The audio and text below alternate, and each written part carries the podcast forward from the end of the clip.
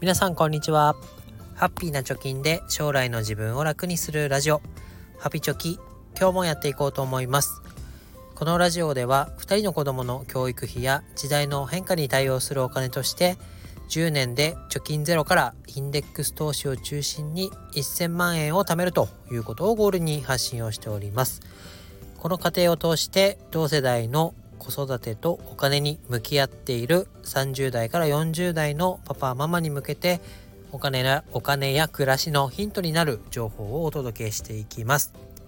ということで今日は、まあ、一消費者からして、えー、体験価値がこんなにも違うのかというようなことを話していきたいと思います。ちょっとね子育てからはかけ離れるテーマですけれども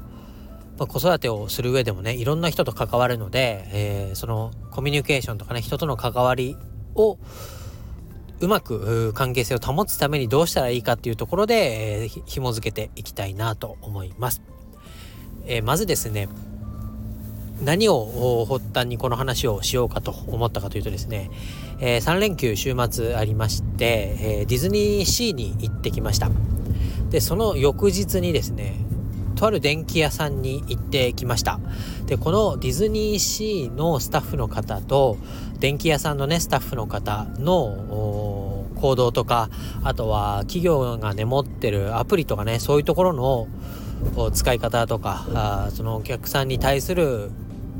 コミュニケーションの仕方とか、そういうところでかなり違いがあったので、まあ、一概に比べちゃいけないのかもしれませんが、あ気づきがありましたのでお話をしていきたいと思います。まずですね、まあ、もう皆さん言わなくても分かってると思いますが、ディズニーランド、ディズニーシーのスタッフさんはとても気持ちがいいというかね、いろんなところに気がつくというか、あとは笑顔がいい、素敵とか、あとは、なんだ、困ってそうだったら向こう側のね、声をかけてくれるとか、あそのホスピタリティ溢れるようなね、接客をしてくれるっていうのはもう間違いないことだと思います。でこの体験価値っていうのもね、あのアトラクションに乗るとかパレードを見るとかあとはお金がお金というかなんだお料理にお金を出すとかポップコーン買うとかねそういうところ全てにねなんかこう納得感を持って、えー、過ごせる空間だなっていうのを、まあ、久しぶりに行ってね改めて思いました。で一方ですね電気屋さんに今日行ってきたんですけど、そこでもね、まあプロの方が接客はしてくれてるんだと思うんですけど、やっぱりこうレベルが違うなっていうのを思いました。で、何が違うかなっていうのを3つ考えてみる、見ました。そうするとまず1つ目がコミュニケーションの違い。そして2つ目が、まあ、アプリのね、使い勝手とかそういう企業の側の違い。あとはまあその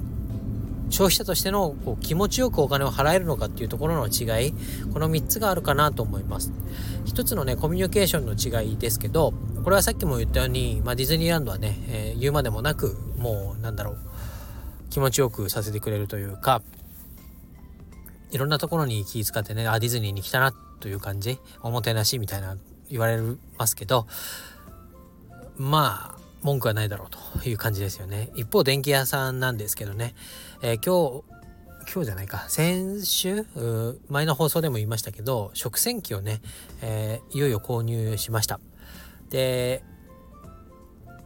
まあ、食洗機言っても10万ちょっとするもので高いじゃないですか。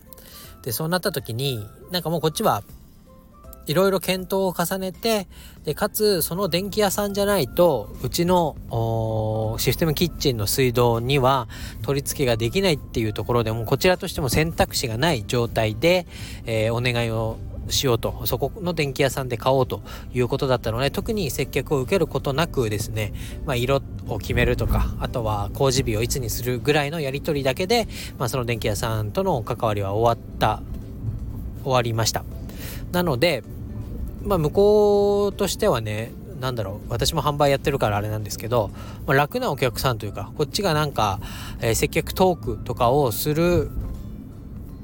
して、えー、何かと比較して買わせる、買わせで買ってもらうっていうような工程が1個ないような状況、もう来てすぐ買ってくれるお客さんなので、まあ楽なお客さんだろうなと思います。で、そのまあ楽なお客さんというかね、自分が特にこう、一生懸命接客したわけじゃないっていうのもあるかと思うんですけどいろいろね、えー、説明が足りてないよなって思うところとかね、えー、あとはこう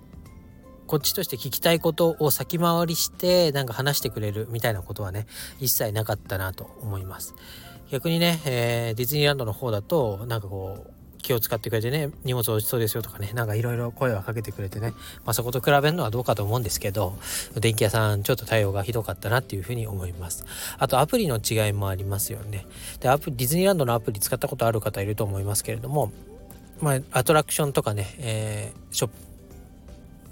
なんだポップコーンとかねなんかそういうのを買うところに大体待ち時間がどれぐらいかかるよっていうのがもうアプリ上で一覧で出てますしあとチケットに関してもねアプリの上で、えー、買ったもので同じグループの人には全て、えー、情報が共有される。あとはレストランとかアトラクションとかを乗る時も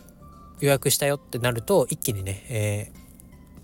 ー、グループのみんなに共有されてとにかくそのアプリみんながね、えー、開けばもう次に何すればいいかとか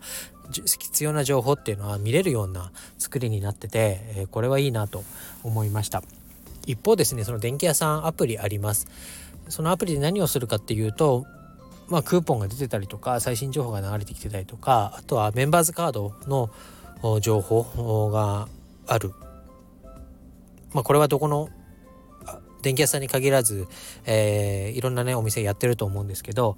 その買ったものがそのアプリに紐づいてないんですね。なので今日なんで電気屋さんに行ったかっていうと初回のその買いますって言った時に保証の話私もすっかり忘れてて聞くのを忘れてたのが悪いんですけど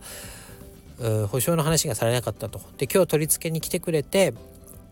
で保証ってどうなってるんだっけっていうことを思い返して電話してみたら特に保証つけてませんよということで特にこう10万円以上ですよね食洗機なんしかも水回りのことっていうことで故障しやすいかなと思って5年保証をねつけてもらおうと思って今日行ってきたんですよね。でそこでねまあコミュニケーションというところもありますけど最初に一言あればこっちも忘れてたので思い出してねじゃあつけようかっていうことでその時にねもう保証の話終えられてね今日の電気屋さんにもう一回赴くってことはなくて済んだよなと思ったりあとは電話をしてね保証のことをやりたいんですけどって言った時に、えー、会員番号と名前を聞かれたただ何を買ったかっていうのは向こうが分かんないのでこっちが説明をする必要がある。うんで実際保証料金いくらですかっていうのも電話上ではわからない。来てみないとわからないということで、このアプリでね、全部紐づいていて、こっちの状況が向こうにもね、電話の段階で分かっていればね、もっとスムーズなコミュニケーションができたんじゃないかなということで、このアプリもね、ただ、あの、物理的なカードがアプリに移っただけみたいなのだとね、あんまり意味がないなというふうに思いました。もうここもねディズニーランドさすがだなというそここのアプリ見てれば全てがわかるっていうところでねかなり、えー、ユーザビリティが高いアプリなんだろうなと思いました。最後3つ目です。気持ちよさっていうところですね。まあこれでディズニーランドねポップコーン400円とかね、えジュース600円とかねなんかまあその高いなってふむ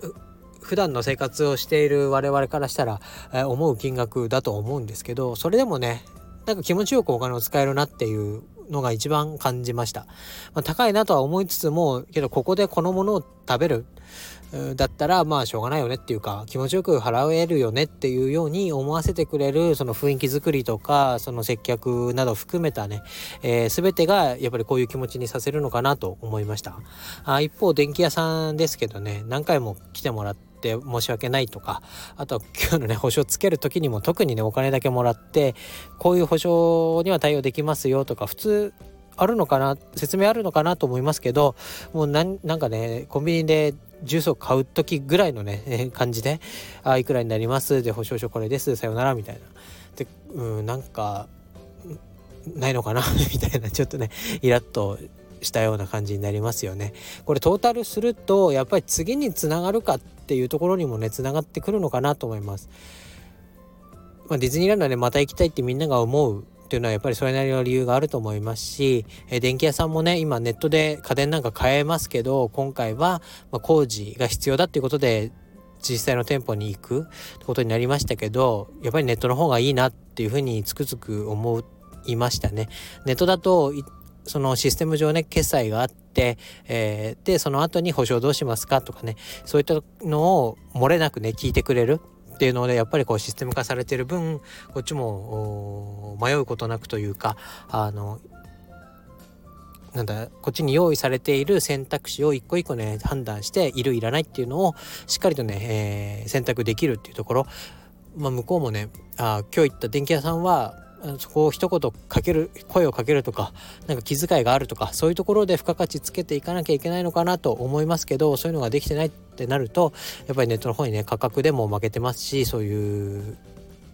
消費者からの目線としてもね満足いくような接客になってないなということを思いました。で、えー、これ、えー、人間関係を持ってもね子供がいるといろいろこうママ友パパ友とかねあとはなんだろう小学校とか行ったらクラブ活動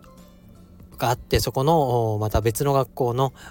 親子親御さんとかにお話をするとかねそういう機会もあると思いますけどあ自分がね気持ちいいようなコミュニケーションが取れていればね、えー、子供もその相手からいいように思われるかなと思いますし自分がねなんかこうつっけんどんな態度でね、えー、親の方に接してるとあのことは長くしない方がいいよとかね子供の方にも悪い影響が出るのかなっていうふうに、え、思いました。なので何て言うんだろうな。あんまりこうふわっとした話であれなんですけど体験価値というかね、この人と話してよかったとか、えこの人とまた話したいなと思えるようなね、えー、話し方とか表情とか、そういうのってやっぱり人間として大事なんだなと、改めてね、このプロに触れるというところで、えー、感じましたので、今日はお話をさせていただきました。ちょっとね、お金とはずれるテーマでしたけど、まあ、生きていく上でね、大事かなと思いましたので、今日は雑談的にお話をしました。以上になります。バイバイ。